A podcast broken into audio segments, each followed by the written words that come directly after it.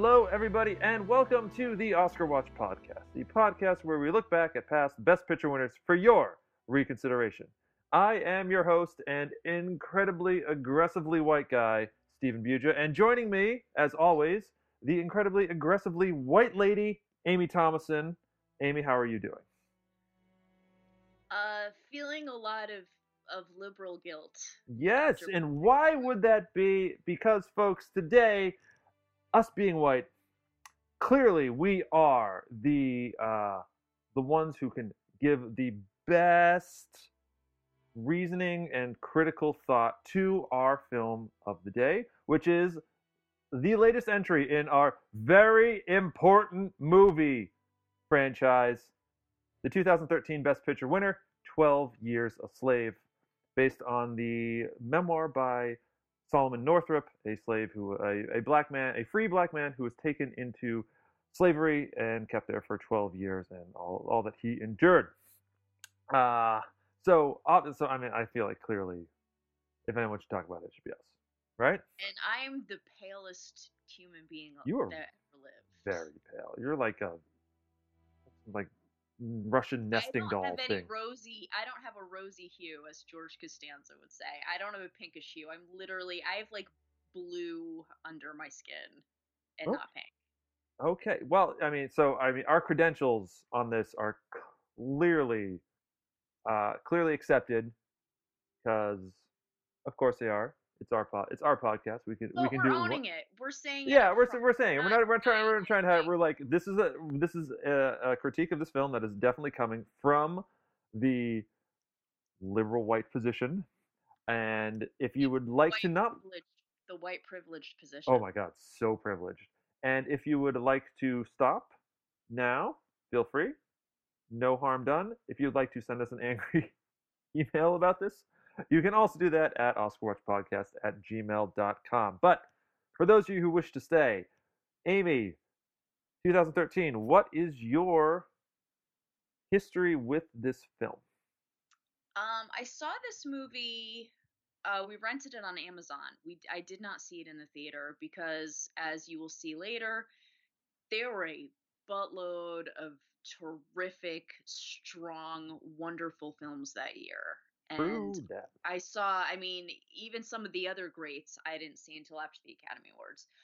But I also listened to the audiobook of 12 Years a Slave you after I saw the movie Oh, splendid. very I don't want to say readable because I listened to it on audio. Listenable. Um really such an interesting story.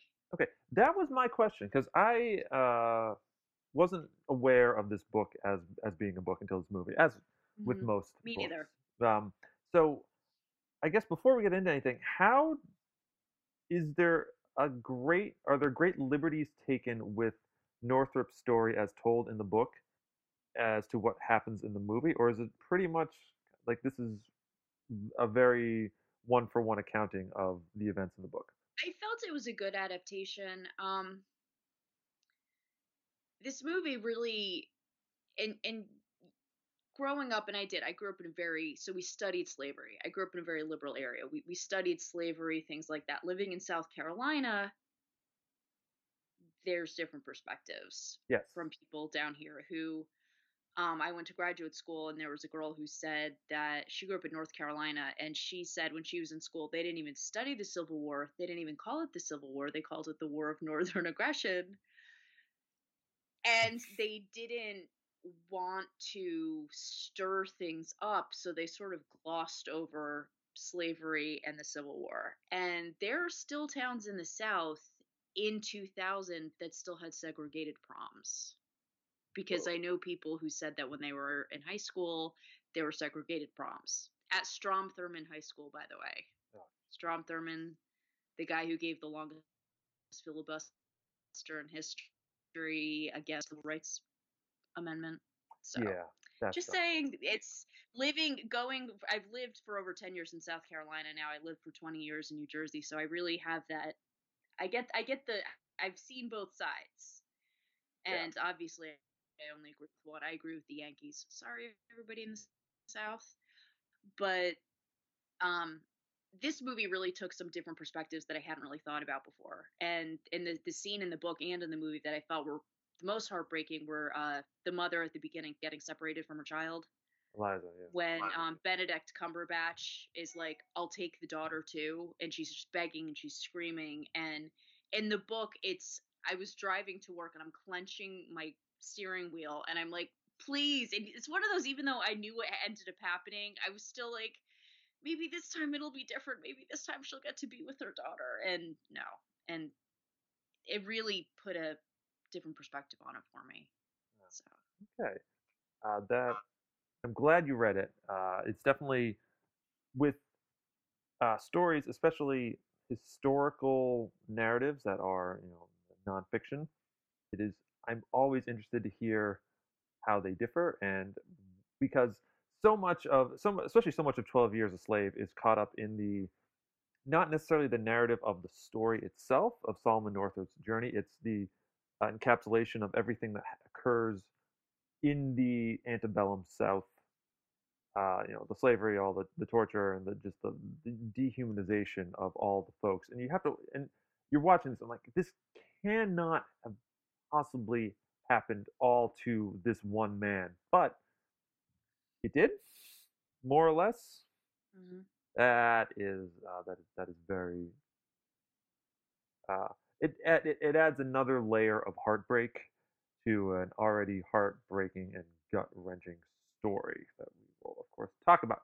Uh, myself, I saw this in the theater uh, when it came out. I believe it was uh, this was a this is definitely an, uh, like an October, November, December Oscar season release film. Uh, again, 2013 was a, a very good year for movies. like this, but this, but this had the this had the narrative at the time. I, you know, I joke about it being a very important movie because sometimes you just have the film where like, is, are we just awarding this because of what it is or because of its merits? And a lot of the debate about this film will go into that. It's like, is it actually a good movie? We'll, we'll talk about that.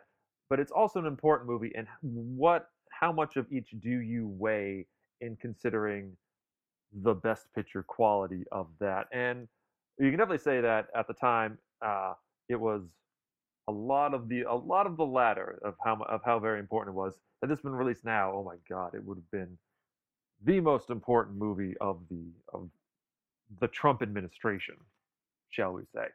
yes. Uh, I remember uh, this is one of those films where I just saw it the once and felt satisfied. Like, it, it's not it's not necessarily a Requiem or a Mother where I go, you know, I don't need to see that movie again. As great as it is, but obviously this is a movie where you bring your own perspective. As one should, you should always bring your own perspective. Like you, it is impossible to not bring one's own Mhm. perspective into anything, but it will affect certain audience members differently than others. Obviously, it will have a great effect on you and me, as opposed to somebody who has had uh, ancestors related uh, uh, to slavery, who, who were slaves, etc. So it, it brings up a it's a, if nothing else, Twelve Years a Slave is a conversation piece, has It been is. and always will be.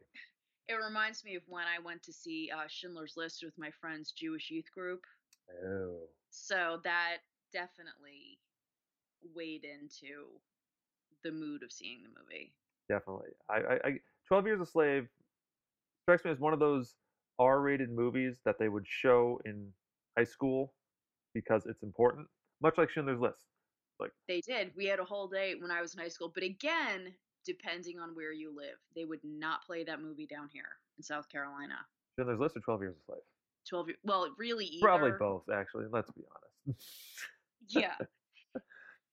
And Well- again, if for any of my friends in South Carolina listening, I'm not I'm not dissing you, but I I teach in a public school and I know that there are certain things that we don't really teach or that we try not to teach that you don't want to stir up controversy.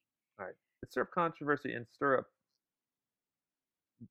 you said you said uh, liberal guilt and there is you we walk into this movie with guilt we walk out with the whole hell the whole heaping more because uh, we are in some way complicit. I think everybody knows that we are in some way complicit. And I can I can say, well, I'm a Yankee and blah blah blah, but eh, that, that's a, a weak ass defense. It, it's tough. It's tough being a blue in a red state. I I was here a couple years ago when they um were debating getting rid of the Confederate flag at the state house.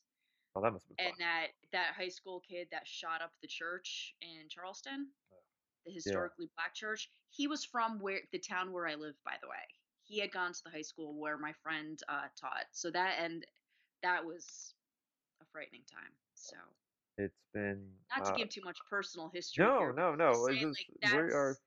That's kind of my perspective going into this. Is I've really lived in two very different areas of the country for significant. I, I have been predominantly so. uh, northeast mid Atlantic, like northern mid Atlantic for all my entire life. So I come from a very holier than thou art world, and I focus all of my uh, you know my views through that lens, and it can be very you know as with anything, whenever you have your worldview shattered or questioned, like Twelve Years a Slave forces you to do, it can be it can be troubling, uh, and it is a important thing to have to have mm. to do to go. Wait a minute, how am I you know I I didn't commit these acts, but how do I propagate them in my own way? How do I continue on the tradition of these? Some, I believe this is a hundred. This is 1840s, so it's 170 hmm. years after the fact, and much has changed, at least from the on the outside. But there's still the inside. You know, it's it's it's not the we're not breaking paddles over Chiwetel Ejiofor's backs anymore, but we are looking at people suspiciously in stores. Still to this day, we are treating folks differently, even if even if we don't mean to. We still have this reaction based on the guy, we, the guy in New York City at the store who yeah. went off that guy who spoke Spanish, which again, I stand by. If you've got a problem with people speaking other languages, New York City is not the place for you. Oh, I, I, I go to the park every day and there are a dozen languages it's one of my favorite parts. Uh, it's great. 12 Years a Slave was directed by Steve McQueen, written by John Ridley, based on the memoir by Solomon Northup titled 12 Years a Slave. It stars Chiwetel Ejiofor, Michael Fassbender, Lupita Nyong'o, Benedict Cumberbatch, Paul Giamatti in there for a hot minute, and a bunch of other smaller folks. You go, oh, that guy, and then they're gone. But mainly it's Chiwetel Ejiofor uh, about again a man who was taken into slavery and uh, later freed 12 years later, one of the few to have ever escaped slavery in this way. When we return from our short break, we will talk about the Academy Awards it won at the 86th. Thank you for this incredible honor you bestowed on our film tonight. I, uh, I know I speak for everyone standing behind me that it has been an absolute privilege to work on Solomon's story and we all get to stand up here tonight because of one man who brought us all together to tell that story, and that is the indomitable Mr. Steve McQueen.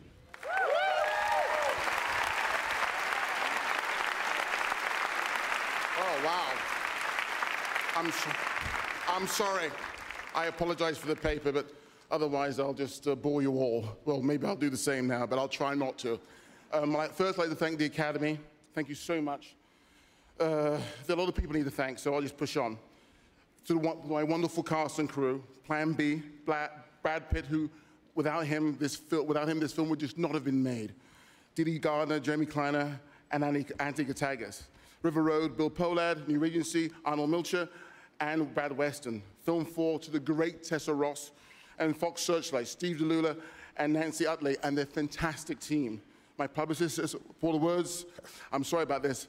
Um, for hard work, April Lamb, and my magnificent agents. I have to say this to these, all these women. I mean, I have all women in my life, and they're all the most powerful. My mother, obviously. But uh, this is Maha, Maha Diki. Um, can't even pronounce it. Maha, uh, forgive me, I'm nervous, can't pronounce your name. But Maha, you know who you are. Uh, Bess Warford, uh, Jenny Casarotto, uh, and, and Jody Shields. I, just, just give me one more minute. I'd like to thank um, uh, this amazing historian, Sue Eakin, whose life She gave her life's work to preserving Solomon's book. I'd like to thank my partner Bianca, sticks fun unearthing this treasure for me. Um, finally, I'd like to thank my mother. My mum's up there. Thank you for your hard-headedness, mum. Thank you. And my children, Alex and Dexter, and my father, thank you. But this, the last word, everyone, everyone deserves not just to survive, but to live. This is the most important legacy of Solomon Northup. I dedicate this award to all the people who have endured slavery and the 21 million people who still suffer slavery today. Thank you very much. Thank you. Thank you.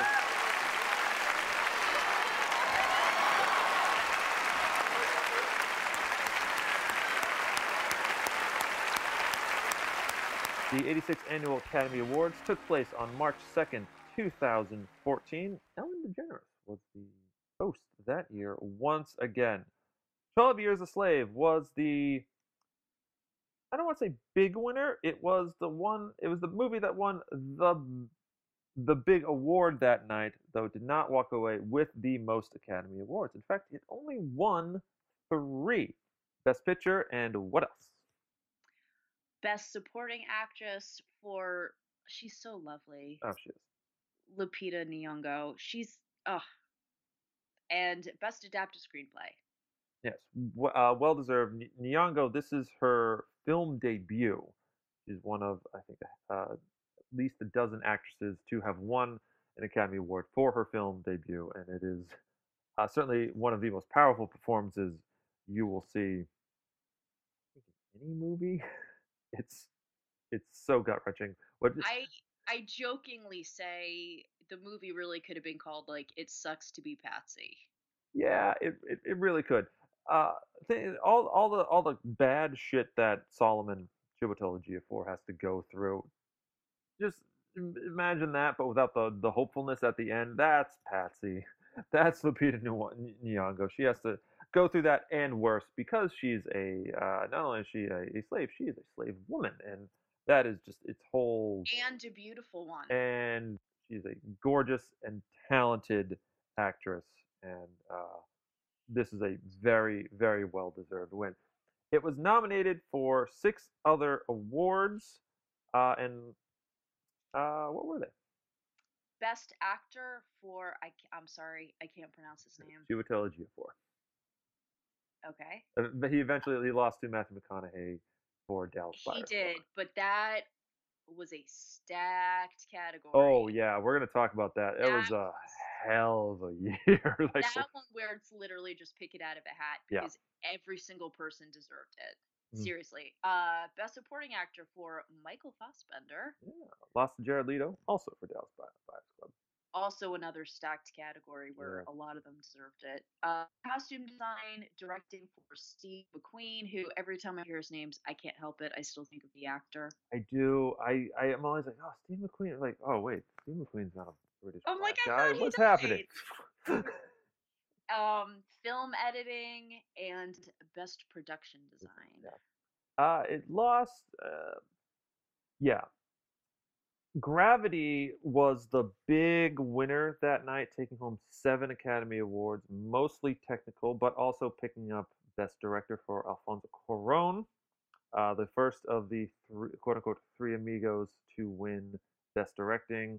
He started he started a run which would include two for uh, Iñárritu, and then finally last year for our boy uh, Guillermo del Toro. So Yay! yay! But uh, man, that's a that's a there's a there's a lot happening here. There's a there's so much happening here. You can I see apologize. why they would give like oh costume design and production design. Like yeah, of course it should be nominated. Those lo- they lost to Great Gatsby actually, and literally production design and costumes were the only redeeming things about that. movie. Hey, I liked that I movie. did not like that. And I, I thought was a great. It was a very faithful adapt- adaptation of the book. It was fine. It I loved to it. me, it with the exception of a few small parts, it felt so lethargic, and the use of anachronistic music worked in Moulin Rouge. It, for me, it didn't work here. It, it didn't work there. I'm a bad But Leo, but like you know, Leo, uh, I think that is one of the all-time great introductions of a character.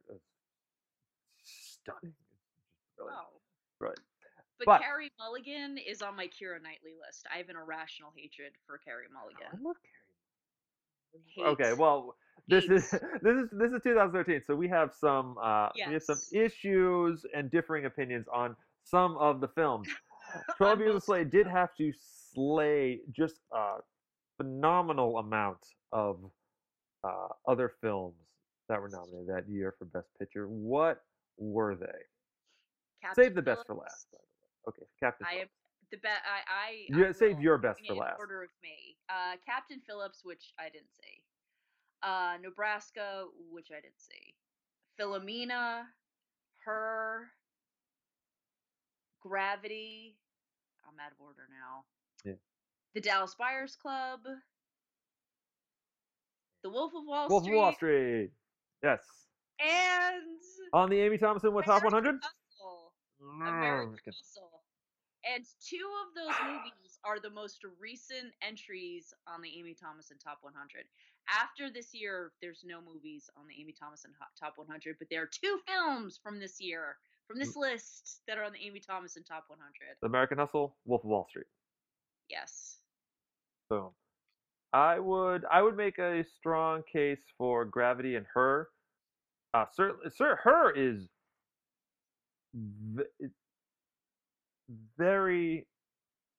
I don't know. I don't know why Joaquin Phoenix didn't get nominated for Best Picture. I don't Uh, know. for- for he best- for best actor. a bunch of times. He's uh, it is a incredibly great movie. Uh, the first the first great Megan Ellison win. It's a Spike Jonze film. You need to see a Spike Jonze film. Oh. Oh, yeah, he's great. Gravity, uh, I think Mm-mm. harrowing. Uh, no, I, I I love Gravity. That was my pick for best best movie. That no, Oh. that was number that was my number two film for that year. We'll talk about our number one. Number one, no, number one film was not nominated for best picture because they're terrible people. Can I Uh, guess which which movie that is yes. for you? Inside Llewyn Davis. No, didn't see it until after, until long after. We'll talk about. It. We'll talk about it. It was nominated for something. We'll, we'll say, but uh, not my favorite. not not your favorite. Okay. It was all technical. The story, it's forgettable. No one remembers. I love it the story. I love the stories. Uh, Like uh, talk about talk about surviving the odds and, and, and empowerment and whatnot. I thought it was. I thought it was great. I thought it was great. But you know what we can't agree on? Wolf of Wall Street. Seventy-year-old Martin Scorsese coming in and showing, hey, all of you dumbass mumblecore kids making your shitty independent movies.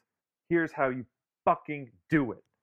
Oh, oh my god, this movie movie is incredible. If you don't like this movie, I I don't want to be friends with you. I'm sorry, I don't. It's incredible. It's incredible. because it has everything. It's got the story. It's got the screenplay by Terence Winters, who wrote for The Sopranos, which is the greatest TV show ever. The acting, the music, the camera angles, every. Oh God, I love that movie so much. It's got so uh much. it's got uh what's her face? Not wearing much most of the time. Margot Robbie. Yeah, Margot Robbie, that's it. Oh. that would yeah. be enough to get most guys in the theater. and it and it, and it should have been. And it's got and it's got Leo being like top. This is this is this is this is during Leo's. I'm going to win an Oscar at one point, so I'm swinging for the He sh- rafters. he's been like that since he was a teenager, though. Come Yeah, on. Every, and- he's amazing in everything he's in. He has He is. movie roles that are more interesting than others, but man, when he's allowed, Scorsese gives him the best stuff to do. Yeah, it, it's it's so the editing and energy in that film is unlike anything I have seen. It's so it's wild and just forceful and driven. It's it's like a coke party where everyone's invited and it, like the eight balls don't ever run out. It's it's wild and fun and it's a great story and it's a damning indictment of the audience and the people it's talking about. Oh, it's it's brilliant. It's absolutely brilliant. Uh, and uh, we we can say now that uh, this we are starting a sort of tetralogy of what it means to be America, starting with the most American thing of all. That is, of course, 12 Years a Slave. Uh, next week, we're going to, uh, you know, speaking of white saviors, we will be talking about Lincoln for your reconsideration. But since I'm forcing Amy to watch that movie, she's banging her head on her phone right now. We are then going to come back and watch American Hustle. Yay. And now I'm banging my head against the phone. And finally, topping off with the most American of all things, and that is Unbridled Capitalism. And that is, of course, The Wolf of Wall Street. Uh, 2013. What other movies came out that year that you were particularly fond of? We said it was a great year. Pretty solid. It really was. It really was. Uh, Blue Jasmine, which was one of my favorite movies from that year. Mhm. Cate Blanchett picked up the uh, the win for Best Actress. Yes, that one is also on the Amy Thomas. Cate. Blanchett basically deserves all the awards. She's uh, August Osage County, which I really didn't like, but that was it's a well acted film, but I didn't care for the film Right. itself. Just subject matter was gross. I hear the play is fantastic with the movie. Yeah, it's it's amazing. I just couldn't really stomach it. Uh, Before Midnight. There you go. I've Ding ding ding. I've Number one. seen- I've seen none of those films. Number one. Number one. Uh, this is much you know what? There are many trilogies in sci in science fiction and fantasy. The Before series is the greatest trilogy of all time. Hands I'm gonna watch them this summer. I love all three of those films. I can't wait till they make a fourth. I hope they make a fourth. Please God, make a fourth.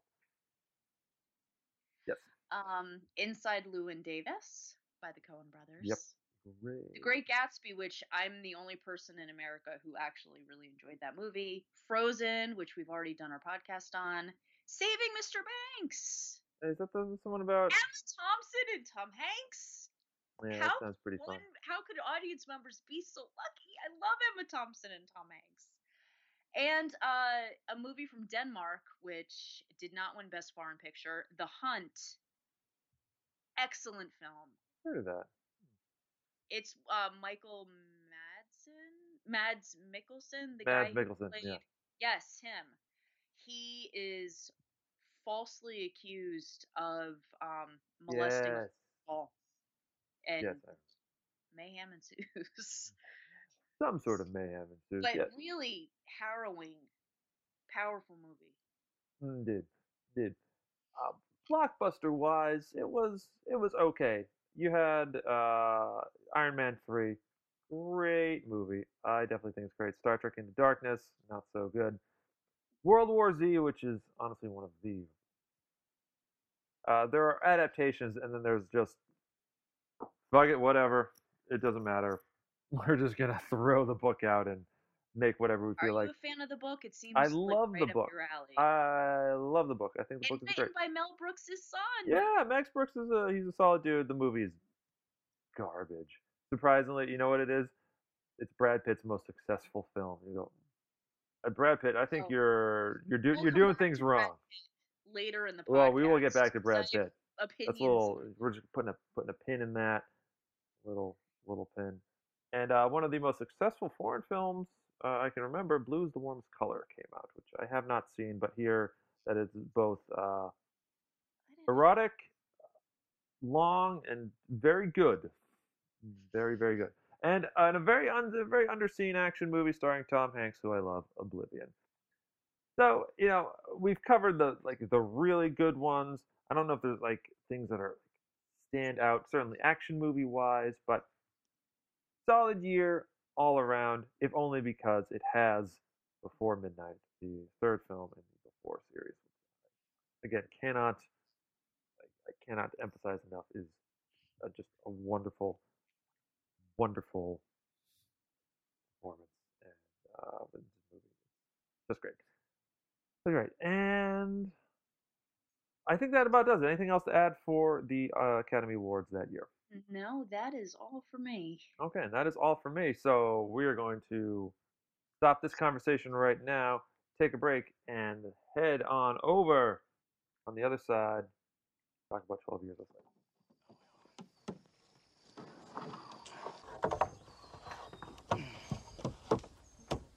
Hey, Bass, Oh, no, no, no.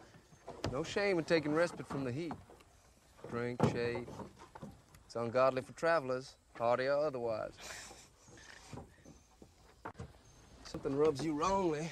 I offer you the opportunity to speak on it.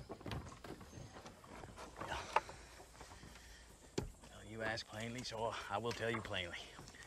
What amused me just then was your concern for my well-being in this heat, when, quite frankly, the condition of your laborers, Condition of my labor. it is horrid. The hell? It's all wrong. All wrong, Mr. Epps. They ain't hired help. They're my property. You say that with pride. I say it as fact. If this conversation concerns what is factual and what is not, then it must be said that there is no justice nor righteousness in this slavery. What right have you to your niggers when you come down to the point? What right? Hmm. I bought them. I paid for them. Of course you did, and the law says you have the right to hold a nigger. But begging the law's pardon, it lies. Suppose they pass a law taking away your liberty, making you a slave. Suppose. That ain't a supposable case. Laws change, Epps. Universal truths are constant. It is a fact, a plain and simple fact, that what is true and right is true and right for all. White and black alike.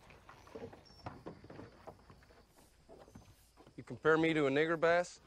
I'm only asking in the eyes of God, what is the difference?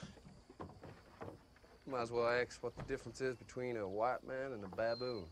I seen one of them critters in Orleans know just as much as any nigger I got. Listen, Epps. These niggas are human beings. If they are allowed to climb no higher than brute animals, you and men like you will have to answer for it. There is an ill, Mr. Epps. A fearful ill resting upon this nation. And there will be a day of reckoning yet. You like to hear yourself talk, Bass. Better than any man I know of. You'd argue that black was white or white black. If anybody'd contradict you. Fine supposition if you lived among Yankees in New England. But you don't. Most assuredly do not. Amy, before we get to the movie, I did find my 2013 year in review Okay. Off of my off my other endeavor, same night movie review. So, okay, I'm just gonna say movies I did not see at the not see at the time of the making of this list: Captain Phillips, Blue Jasmine, American Hustle, even put Yet, Place Beyond the Pines, Inside Llewyn Davis, Nebraska. The Oh So Close, Much Ado About Nothing. Yes, Joss Whedon made a movie in between the Avengers. It was actually pretty good. Fast and Furious 6. I enjoy the hell out of the movie. Upstream Color, forgot that came out that year.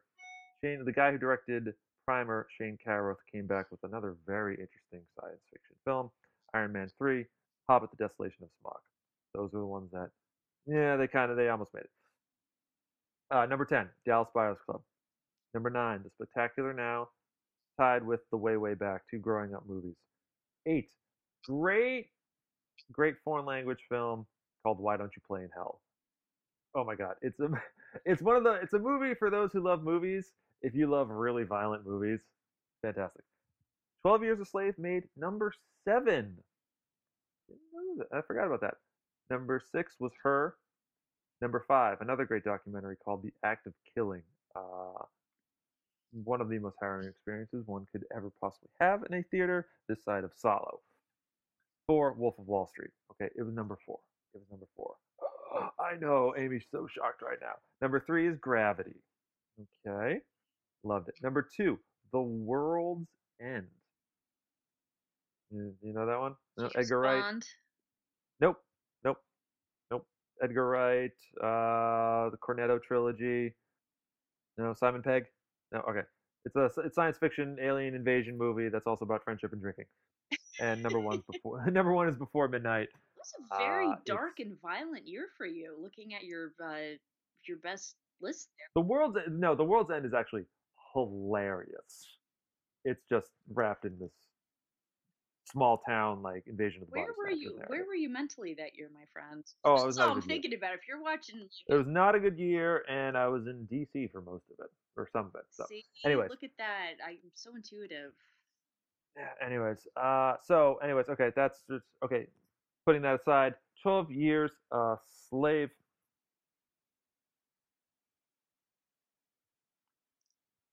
What do you make of the opening shot? The very, the very first thing we see of Northup and the other slaves looking blankly on as the overseer explains the task at hand. How does that make you feel? A lot of the tone of the beginning of the movie, starting with the opening shot, was it was a very it made me think of Terrence Malick. Okay. A good thing or a bad thing? Um, not really either. It I the entire beginning up until the credits was confusing, but it was very like Terrence Malick, very dreamlike and very stream of conscious. Okay. Because it makes you wonder what's going on? Who are these people? They're there to cut sugar. And then he has a strange sexual experience that's not very intimate at all with some woman that's laying next to him because it cuts and then it shows him touching the berries on his plate and there's a lot of imagery going on and it's very fast yeah It's a lot of, to me, desperate imagery. I ask about the very open, the very first shot because what I notice when looking at it is that they are doing their best looking at the camera, not looking at the camera Mhm, face, and because it's just it's front, it's head on. mhm. It's okay. Who are they looking at? They're not looking at the overseer. They're not looking at the guy who's telling them what they're doing. They are looking at us, the audience. And so it immediately becomes clear that these are black faces. And we are in a movie called 12 Years a Slave. So we can kind of, we're going to put two and two together and say that are probably slaves right now. And that we, the audience, who, let's face it, probably mostly white, we are now officially on notice in that we should be, uh, this film will be talking to us directly. I think that is actually a brilliant way to begin a piece. It's bold, and if the film were not as uh, well put together as it was, I think it could be seen as trite and manipulative. But here, given the subject matter, we give it more of a pass because, you know? Whitey needs to be put on notice every now and then, and this is the film to do it. Now, for the rest of the rest of the opening, I actually like that that that dreamlike state that shows the, the desperate times. The sexual encounter that Solomon has with that that that slave woman is great because it is not born of any intimacy or love. It's born of just need to feel something. Like she starts crying afterwards just because you need to feel something that's gen that's loving and you know even something that's close to comforting. And, And that- even that is robbed from them. That need for that release, and to Yeah. feel like a human being again instead of a piece of chattel. Yeah, it's like you, you when you're reduced to this, you have to find comfort and your humanity wherever you can, wherever you can, find it. Can find it. Now, uh, does the film waste any time getting to its point, getting Solomon shipped off to the south? No. He spends very little time with this. You see him very little with his family and um, his children. It very quickly establishes who he is. He's a violin player. The wife's leaving. She's taking the kids. He's going to be alone for three days. Bam. Three weeks. Yeah. Uh, do you do we get a good sense of Solomon before he is captured? And follow up question: Does it matter? You get enough that you know. I mean, it says it says he's in Saratoga, which by the way, shout out Saratoga, such a great city. I love Saratoga. Such a great city. Um but you definitely see the differences when they go to the store and it's oh, hello Mr. and Mrs. Northup and how they're treated by the clerk at the store. And then there's the other this guy I couldn't figure out the other black man that comes in the store and his I don't know if he was a slave because they lived in New York, but his boss comes in and is like, "Get out of the store! Stop talking to these people!" and pulls him out. I'm not up on my what was slave free and what was not slave free territory. I mean, It- it could have been- New York, but he seemed like he was a slave. Slave, right? And so And at the very at the very least, he was looked at with suspicion. Yes, and so you definitely saw the difference between the Northups are clearly free, they're respected, they have a good position, they're obviously educated, they're very well spoken, they're very well dressed, they're Mhm. married because they love each other. And then you definitely and then you instantly see the opposite, which is this Jasper, I believe. his name is. Jasper who comes in and is treated he's treated like a slave, even though we don't really get his whole story. Right. I, I believe that scene actually happens later on. It's a bit of a flashback as he's remembering uh, times It's are you spent. certain? But but I thought it was yeah. at the beginning when they're buying the bag or whatever that the wife needs. no, no. I th- I think it's when he when he's sent on the in the errand to uh, get stuff from the from the from the gr- uh, the general store. Oh, okay. Uh, that that that he remembers. He remembers going in here and having a very different experience, and that's what that's what it's about. It's a, it's a very different experience that um, the country is ha- is currently having, heading towards heading towards destruction. Um, some people would describe this movie as a misery tour of the antebellum South. Uh, what would you say to that? What would you say to that? Like, is it just about showing us the worst part of humanity? I could definitely see people taking that perspective. One of the things, speaking of that scene that we just watched, that it showed me that I didn't know is that you don't think about when you think about the Civil War, you really do think about most of this movie. You think about Michael Fassbender. You are sort of when I was raised and learning about it, I assumed every single slave owner was like Michael Fassbender. All they Right. did was like rape and beat, and that's it. I didn't think about blacks that were living up north who were educated and, you know, had these pretty happy lives. Um so that was kind of eye-opening for me. Um I think the movie's very heavy on the misery because you don't really see a lot of benevolent slave masters. Mhm. And You get you get some in Cumberbatch. You see him a little bit, but he's, he's gone kind in of a wank, minute. though. He's a little bit of a wanker. Well, would you? Ra- I mean, I'd rather. I I mean- I mean, Michael Fassbender plays he and the guy from Schindler's List would be like BFF. Like they would be standing on the little thing together shooting at Jewish and black people because he's crazy. He's crazy. he's drunk on power. But Certainly, uh, privilege. yeah, and the one thing is is that I never understood about why people beat slaves is if this is your property and you paid a lot of money for them, why would you beat them so much? Because then they're not going to work as hard. They're not going to be able to work as hard. I don't know. But Uh, what? do- my family wasn't in the country at the time. Yeah. Was, but us, our, our our whiteness certainly was. Our whiteness certainly was. The thing about the the misery tour part is that yeah, it's this is meant to be a movie that forces you to watch. There are there's the paddling scene at the beginning when Northup is first taken that it just stays. It and you hear, you see every crack of the paddle on Northup's back, so much so that the paddle breaks, and the guy then goes and gets a belt and starts starts whipping him, beating him. And it just lingers. It forces you to watch. And later on, there's the whipping scene of Patsy, which Oh, which is one of the which is one of the I didn't realize it is it is done in a single take. That is it, the camera is just just it's just moving around them, so it's like all happening. It's watching a snuff film. That was awful. it, it is it is but and were it were it ju- honestly like if this were just ha- if this were just a Mel Gibson movie which most of them are like it would be the Passion of the Christ.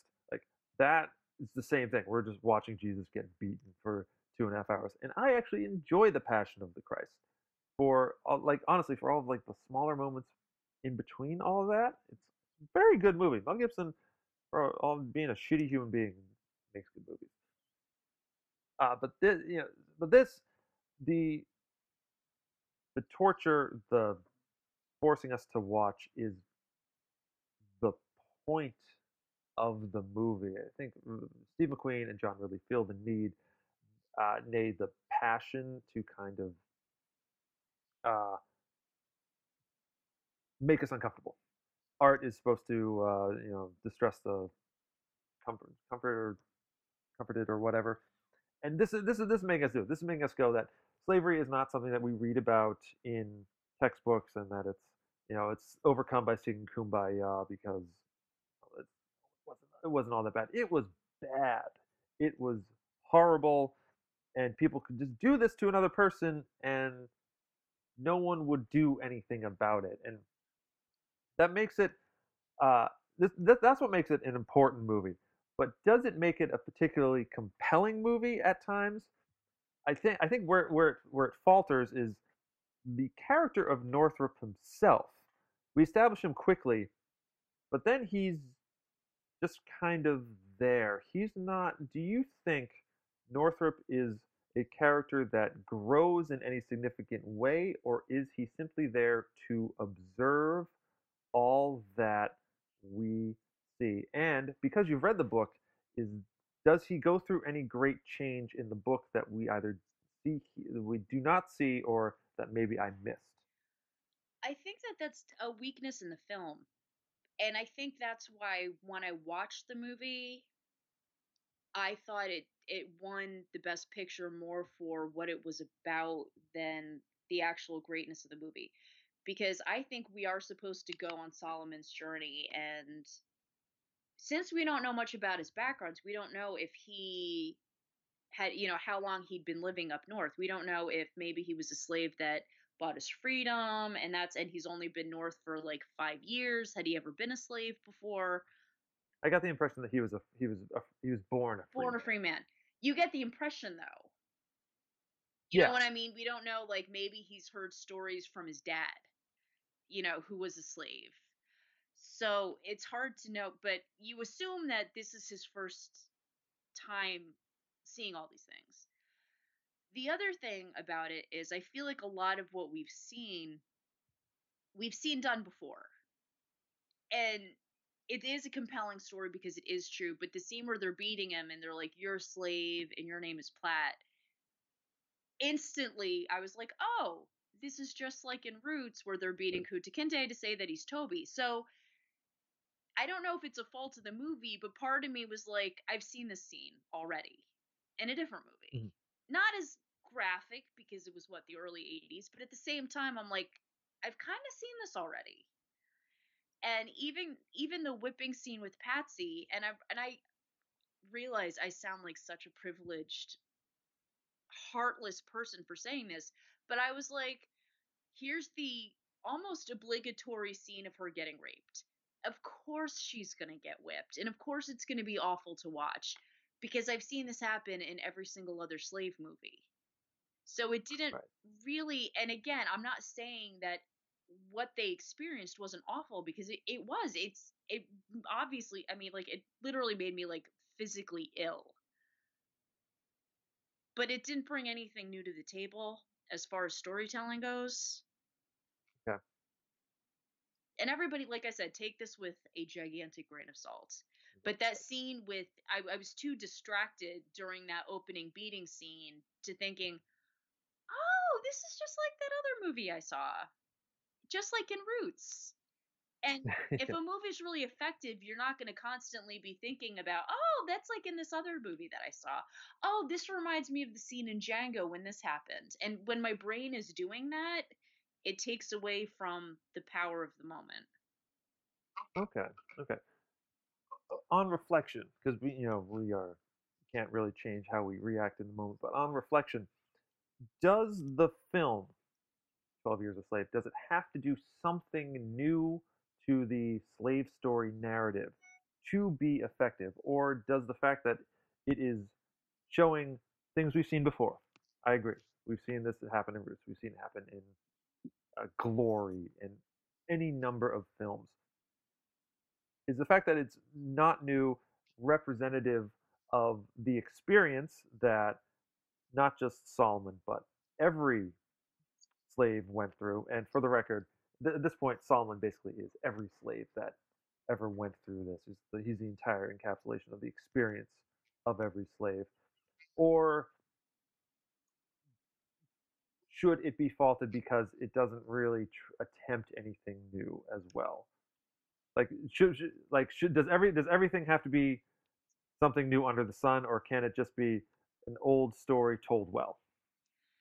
It wasn't. It, it is an old story told well. Literally, actually. and it's a true story. So that's great. And it definitely had that going for it. Um but for me to be best picture to really stand out and it's like I said, it's interesting because it's a true story. It's interesting because this guy got out of slavery. It's interesting that this was a grown man who was black, who during the time of slavery, who married a woman he loves, who has children that he loves, who has this whole nice life. And that element isn't something I think most people think about it. So that's kind of where I think some of the freshness comes. But when you mention Glory, Glory also based on a true story, but a much more powerful film. Glory's great. I look forward to talking about Glory. We're finding an excuse to talk about Glory. You know what. I mean? And that was that's very quick side note. That's on the should have been a contender list. Yes, But agreed. movie- But that's a that's a 1989 movie, and we're gonna. but we're it gonna be oh right here but but glory was such a powerful film because again it was a true story but it wasn't powerful because it was a true story it was because it's this black regiment and oh i never even knew that there was one and the story and the way that those characters grow and change in glory the characters seemed like human beings they seemed like flesh, blood. All of them had such strong personalities, and they grow and they change. Denzel Washington, Morgan Freeman, and Morgan Freeman in that, and how they're two people, and you know they have differences in opinions about about their race and about that, and that's really interesting and compelling. And I feel like in Twelve Years a Slave, all of the slaves seemed like stock characters. I don't feel like any of them were well developed. And as wonderful as Lupita Nyong'o is, her character to me kind of seemed very like she's the pretty one who gets raped and beaten. And Mm. that's pretty much it. We don't really know anything else about her. I wish they had gone into more detail with the um, Alfre Woodard character. Yes, Because she was fascinating. very because you had a very quickly I mean she's in that little tiny little short scene and you very quickly were like, "Oh, okay. Uh she's in a higher station. She's married to the master of the house. That's all we know." And then her scene's done. Yeah. And that's an It- interesting story. That's an interesting perspective. Make a movie about her. That's interesting. one of my notes here is that uh, Ejiofor is he's great in this. He has to he endures a DiCaprio-esque level of punishment in this, both mental and in fact physical. But he is also, by all accounts, the least interesting character because he he stands he's never quite a part of it. I don't think he ever truly embraces his new life, which I, I feel like if they had if they, if they had done more about him finally going, well, this is this is it, as opposed to the one scene where he finally starts singing, it would be a little more effective to see him finally get rescued. But everyone else in this movie is way more interesting. Patsy is more interesting, And yet we don't Fast know a lot about her. And we yeah, we don't know a lot about her. But you know, just just just by virtue of the character archetype, as it were, she's immediately immediately more interesting because of I guess also the amount of shit she has to go through with another more interesting character, and that is Michael Fassbender, who is the epitome of weak but privileged, so therefore powerful white guy, uh, who and Fass is Fass is uh, he's fucking crazy. He's He is. he's a he's a mad dog in this, He's and it's more fascinating to watch. he's love watching it. fascinating to watch. I disagree that he was an interesting character. He I was. he I was felt like he was just a stock character. I think his wife was more interesting than he was. Michael Fassbender. It's Okay, like, yes, Sarah Paulson was she great. plays. yes, I mean, you have Lupita Nyong'o. It's like she's the victim, and her life sucks, and this is all we know about her. We have Solomon Northup, and his life is terrible too. We have Michael Fassbender, and he's evil and sadistic, and that's it. There's Okay, nothing else okay. about him. He's just crazy and mean. So he's more entertaining because he he has more flash, kind of like Leonardo DiCaprio in Django. Yeah. Where He also has a little more agency. yeah, he has more agency. He gets to be I mean, he gets to really stretch those acting muscles and be crazy and wild. But his character's again very I'm evil and sadistic, and that's it. That's all there is to my character. And I feel like with characters like that, there are times you can add depth. It he reminded me so much of Ralph Fiennes' character in Schindler's List. Patsy reminded me of the character, the Jewish woman Helen, Helen, Helen Hirsch. Yeah. And yet, I feel like it was better done in Schindler's List because Goeth, just as crazy and just as sadistic. Right. But if you'll remember, and I'm very quickly going to remind you of the scene. There's a scene in Schindler's List with Helen and Goeth where she's like in a basement and she's like wet, and he's walking Right. around her and he's talking to her, and she doesn't talk at all. But I feel like that scene was much more gripping because I literally found myself holding my breath, and I remember seeing it.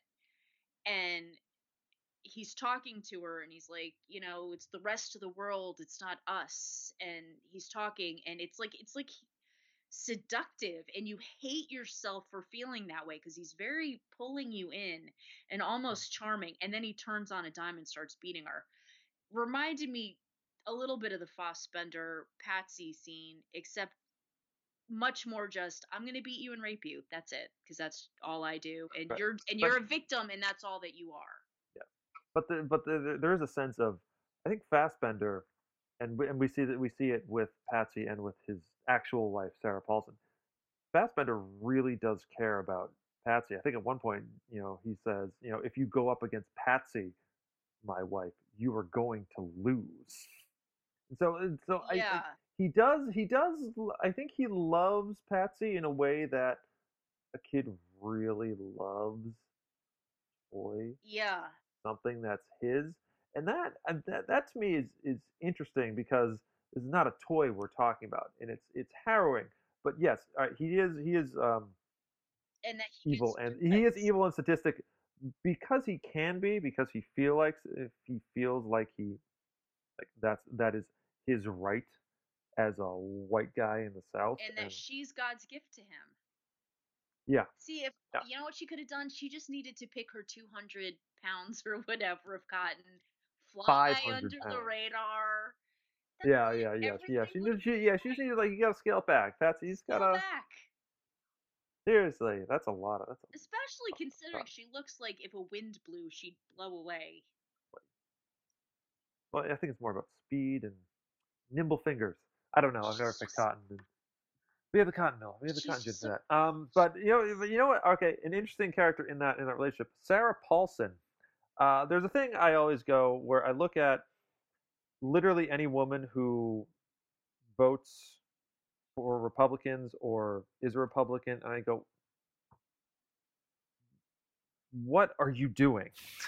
Why, why are you doing that? Uh, Then, but and, and I watch watch I watch this movie and go, oh, Sarah Paulson would totally be a Republican in this movie. In the movie, I was like, "What?" In real Yeah, life, I'm like, "She's like a lesbian," and Oh yeah, yeah, I know. But her her character, her her character is the is the wife. She's she's, she's, married to my. She is amazing. She was, an and she doesn't. she character. does not have that many scenes and she's yeah you're right she's great because she is uh she's a white woman in the south and that's basically one step up from a slave at this white- point in she was a- time. the wife of a white landowner, but she was at the top of the pyramid because then you've got the poor white trash, then you've got the blacks on the bottom. Little- right yeah so uh, but you know you know she couldn't control her her man and his desires and so her power her struggle for to retain power over patsy and to wrestle it from Mm. Fassbender is really fascinating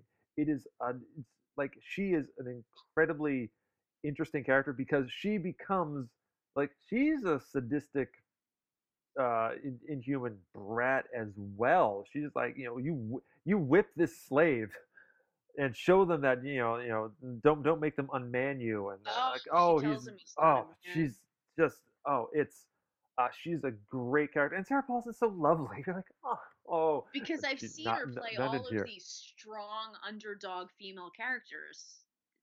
And yeah, and here this is technically another strong underdog female character, but given the circumstances of her her life, this is how she exerts that she power. has a she has a terrible life.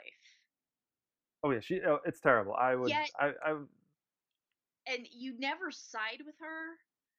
But no, no, of course not. Fassbender, you see where she's coming from. It's Right, totally a- wrong. Side note, like disclaimer, she's a thousand percent wrong. She's evil. She's awful. However, unlike Fassbender, you you can follow where her mind is going with this. Yeah, she.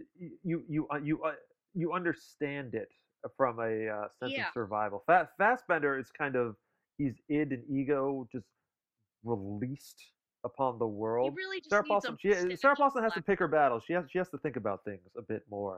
It makes her more interesting. What do you make of Benedict Cumberbatch, who is the kind slave owner?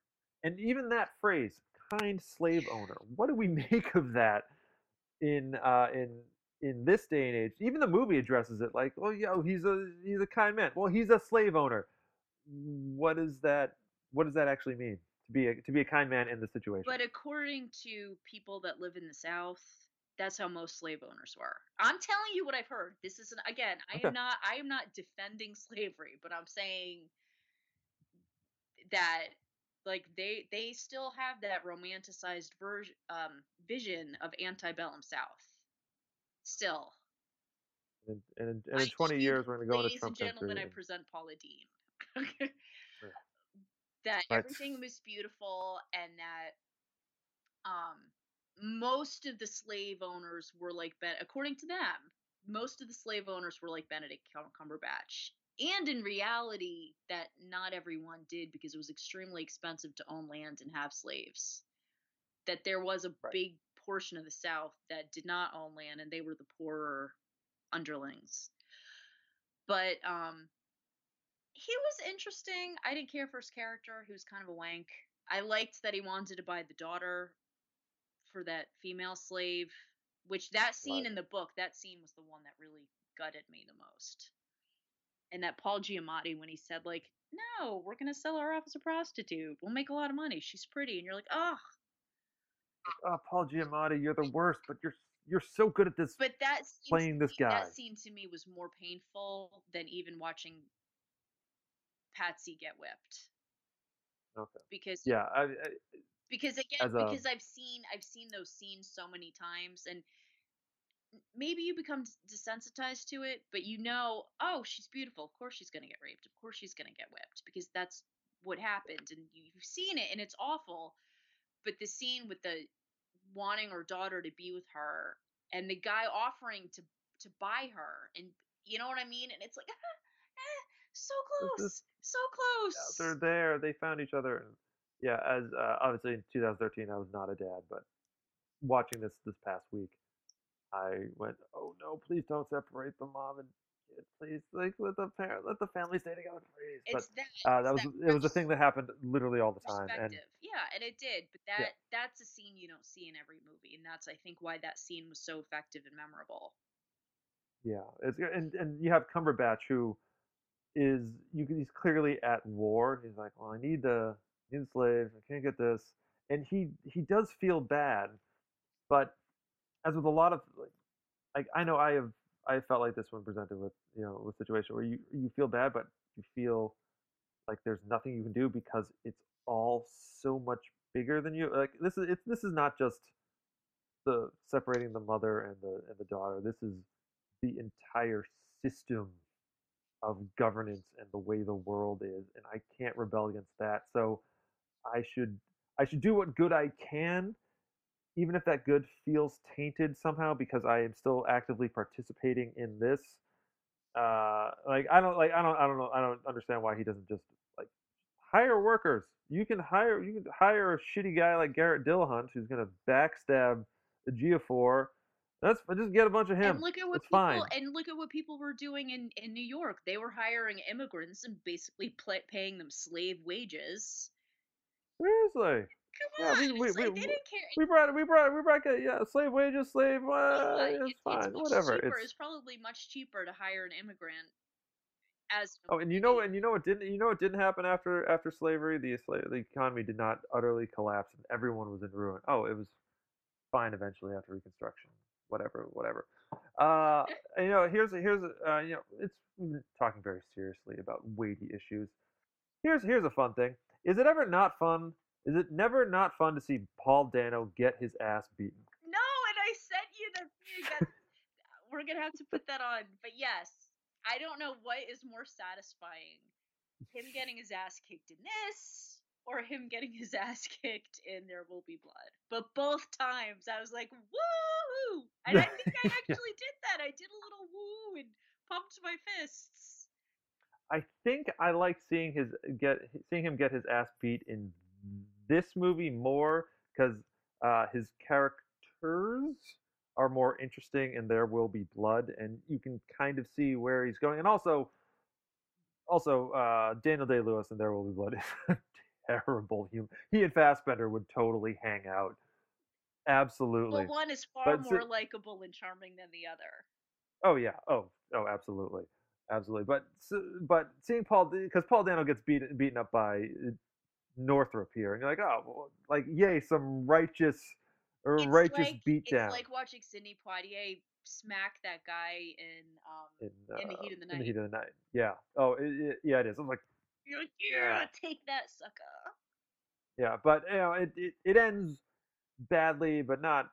I mean, it does end badly because he ends up Northup ends up getting so like his mortgage on him gets sold to Michael what Fassbender. about I'm that like, Jesus Christ, have Oh, the, yeah, in that in that scene, that scene was traumatic because, uh, folks, if you don't remember, it's the scene where Northup he is he's hung, but he's not he's not hanged, so his feet are dangling on the ground, His and he's just stretched enough, and all he does is he just balancing on his tiptoes for a, a minute, two minutes, while everyone else around him go, goes about their And business. real slow.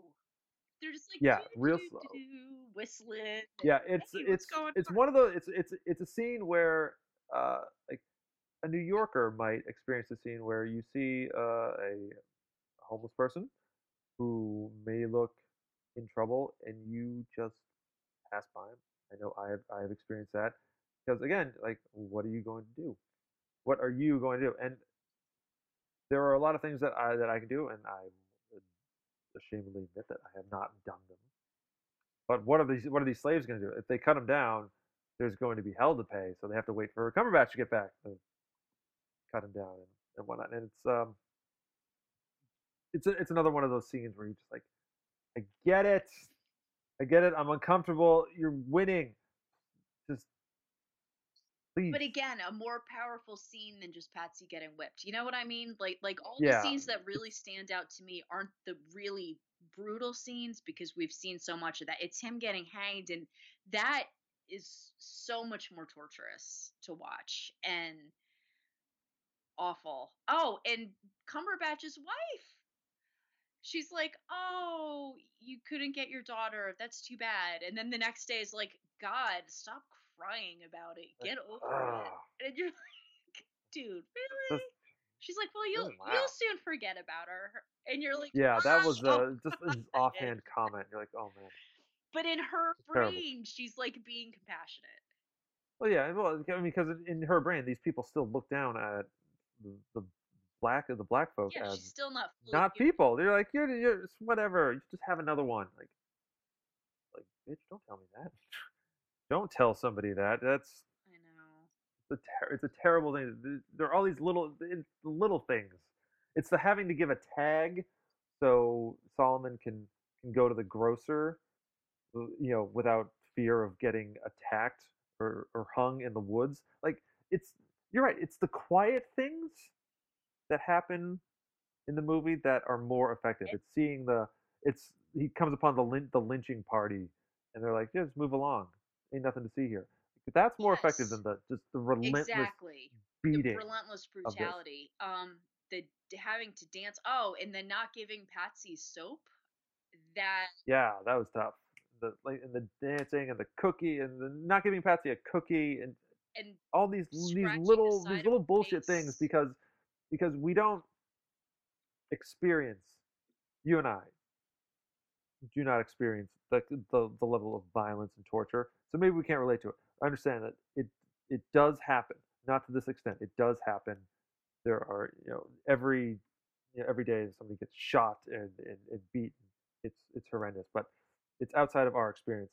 But it's these little things it's these little the little transgressions not giving somebody something saying this saying this or that to them that really drives home the point that not not much has changed and i think that's what the movie is trying to say all right amy we have come we have to address it the great white elephant in the room brad pitt Ugh. Brad Pitt, with a Quaker beard, comes in. He is a hired hand helping to build a gazebo on Fassbender's land, and he is the great white savior.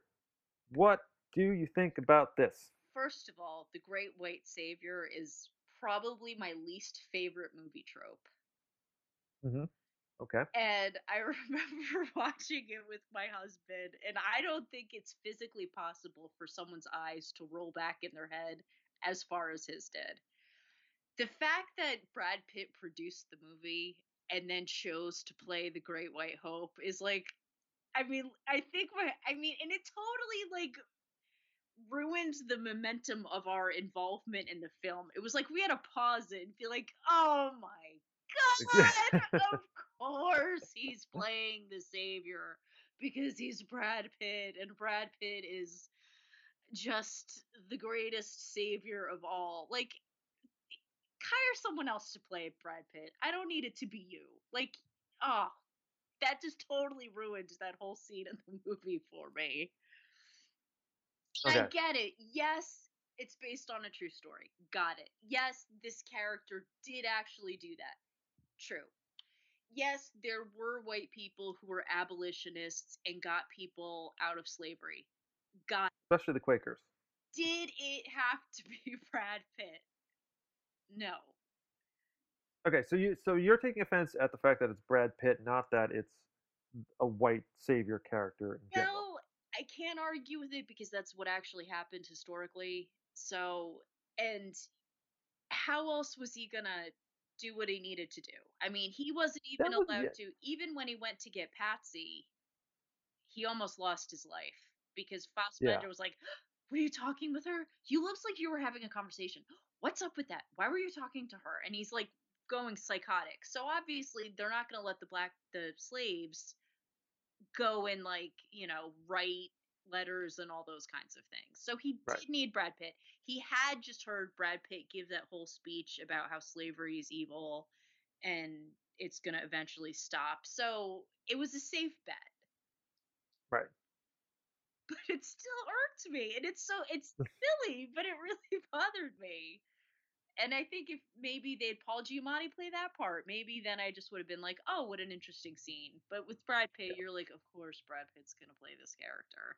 I mean, come on, Paul Giamatti's not making any gazebos anytime soon. Like, no, no, no. Uh, yeah, that was actually my question: is that could the film have gone in any other direction? It's like, could we have not had Brad Pitt? Uh, like, everyone was so like upset about it, but watching it again the second time, like, well, you want him to blow the house up like Django? Like, that's not really like that I would love- be satisfying as hell. Don't get me I wrong, but like that's not really how the movie No, goes and like it, and like you're saying like okay so that was actually part of the his story the historical record like Yeah. okay i it, it makes more sense i am more okay with it now than i was before because but it does it does come out of nowhere it's it's it's another stop on the train of all right well we've seen shitty white people we've seen okay white people we've seen really shitty white people we've seen all of these archetypes and now finally we have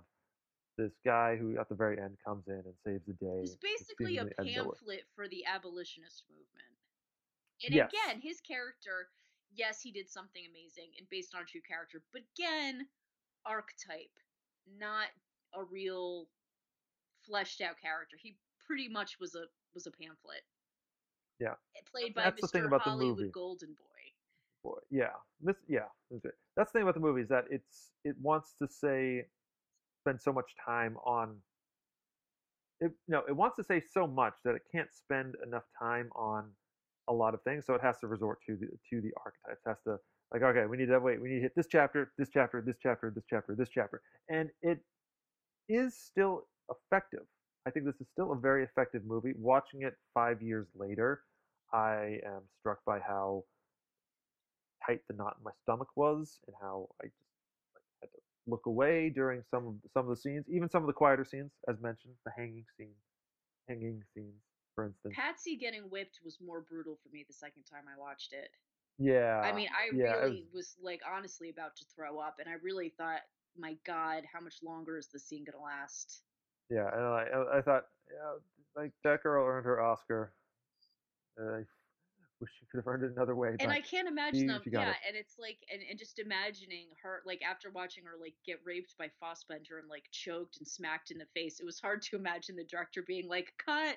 Hey, good job. Let's go get some water." You know, right, yeah, it's um, how would you transition from that to like, oh, let's go back to our trailer and uh, have a cup of coffee and a cigarette or whatever? like, I, mean, I guess that's why they're actors and we're yeah, I just- podcasters. I, I couldn't imagine it that way. I was just like, that must have been so weird and to to shoot a scene like that emotionally.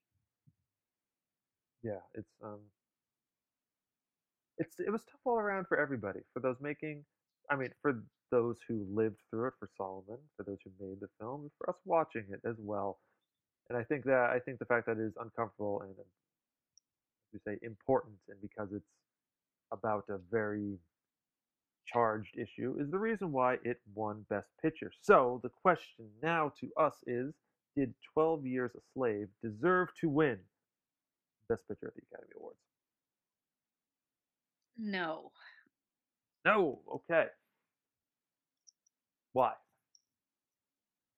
Um, just uh, basically a recap of what I said. Um, yes, it was a well-made movie. Yes, it's an important movie. The good thing about it winning the Academy Award is that hopefully it made more people go out and see it, and to kind Uh, of yeah, I would, become would aware so. uh, in the story. And it is a fascinating story. I had never ever heard of this, ever. So that was really interesting. As far as best movie of the year, though, that was a rough year, and I could think of like five other movies that year that should have won over this. Two in particular. One I know is ne- negotiable, but I don't.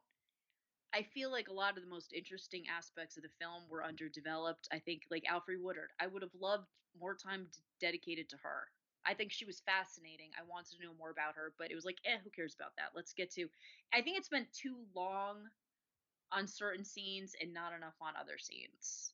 And there really was too many stock characters, so I couldn't really get super invested And a lot of them. I remember feeling at the end, I feel like emotionally it didn't hit me the way that it was supposed to. And I don't know if that was a weakness in the film or like my weakness as a human being. But when he finally gets his freedom at the end, when the guys come and are like, hey, like, we're getting you out of here, instead of feeling like, oh my gosh, that's wonderful, all I could think about is, but what about but Patsy? What about her? Yeah. Get her out. She needs this. So I couldn't I couldn't reach that emotional level because I was still so sad about Patsy. Yeah. And I and I wasn't as moved by the end as I feel like I was supposed to be. And I don't know why that was. Again, I don't know if it's a failing on my part as a human being or a failure on the movie, but even when he got reunited with his family, I was like, "Oh." But it was so different than like in the color purple when Celie gets reunited with her children after a long time. You know what I mean? Like I've seen a lot of these elements in other films and I've seen them done more effectively than it was in this movie. Does that make sense? It does make sense. Like the Kunta, It's like a re. the Kunta Kinte, I'm Toby, I'm Kunta Kinte. That is everyone remembers that. If you tell anybody, oh hey, the movie Roots, they're gonna be like, oh Toby Kunta Kinte, like that whole scene. Yeah. So, You don't even have to see have seen Roots to know that. yeah, and you have to you have to seen it, but like I feel like I've seen so many of the elements that they focused on in other places, and that I would have liked more Alfre Woodard. I would have liked more about the Quaker guy, maybe. Um, things like that. Establish him a And earlier. There were some other really kick-ass movies that year that just literally blew me away. Agreed. Including Kick Ass 2, actually. It's a fun, it's a fun little movie, speaking of Kick Ass. Um, I would agree that I am not convinced that this is the best movie of 2013.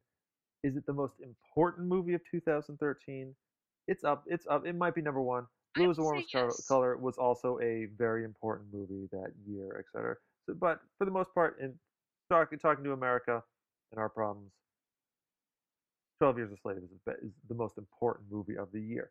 I think there are better films. We've talked about a bunch of them. Some were nominated, some were not. But um, as with the Tony Awards, as with a lot of award shows these days, sometimes you have to speak to the zeitgeist. Sometimes, you know, we do, it's not what is the best picture of all time that came out in this year. It is what is the best picture that represents this particular year, 2013. And given that logic, considering that it's more than just the artistic merits of the movie, it's how it's marketed, it's how it has impacted the cultural zeitgeist. I get why 12 Years a Slave won. Would I would I personally give it give the award to 12 Years a Slave? No. But I understand. Yeah, I, So I'm not a monster. I mean, I get, I understand why it won, and it yeah, a lot. and there there are there are great there are things to like in this movie. There are things to love. and it brought to. There are- attention some really great actors. I had never heard of either Lupita Nyong'o or the man who played Solomon Northup ever. So I'm hoping. Well, nobody had heard of Lupita, Lupita Nyong'o at that point. This is her first movie. And Chiwetel Ejiofor, if you've not seen the movie Serenity, with Joss, uh, written and directed by Joss Whedon, you should. He is amazing. But it brought these that. Like, actors out, and I think that that's that's wonderful. That now these people. Lupita Nyong'o was on an episode of Sesame Street where they where they were talking about skin color, and she was talking to Elmo about skin color. And the whole time I'm watching it with my son, I have this smile on my face, and she's like, "Hello, Elmo," and I was like, "Hello, Lupita," and he's like, "You have Oh, such that's pretty good. skin." Oh, it's the cutest thing ever. I'm like, ah, is it? You have to love this woman. She's just amazing and glorious. Yeah, but do you have to love the movie? Not necessarily. But I mean, it did win, so we do have to talk about it. Again, there were be- there were better better films that year, but perhaps none none more important than True. this. I agree with that. You have been listening to the Oscar Watch podcast. Thank you so much for tuning in. If you do not like what you have heard, or if you do like what you have heard, please drop us a line at OscarWatchPodcast at gmail.com. We love hearing from you, and be sure to find us on social media at OscarWatchPod. Next week, we continue our All About America. Speaking of Great White Hopes, the 2012 Best Picture nominee. Oh my God, Amy is so mad about this. Lincoln, directed by Steven Spielberg, starring the one and only Daniel Day Lewis. I'm looking forward to. I'm looking forward to having this conversation with Amy, who's just gonna be drunk the whole time, I assume. Uh, Amy, where can folks find you if they want to commiserate in the, their, your hatred of Lincoln? At A Thomason eleven on Twitter or on our Facebook page. Okay, do write us. We love having conversation with We you folks. And do. until next time, we'll see you on the red carpet.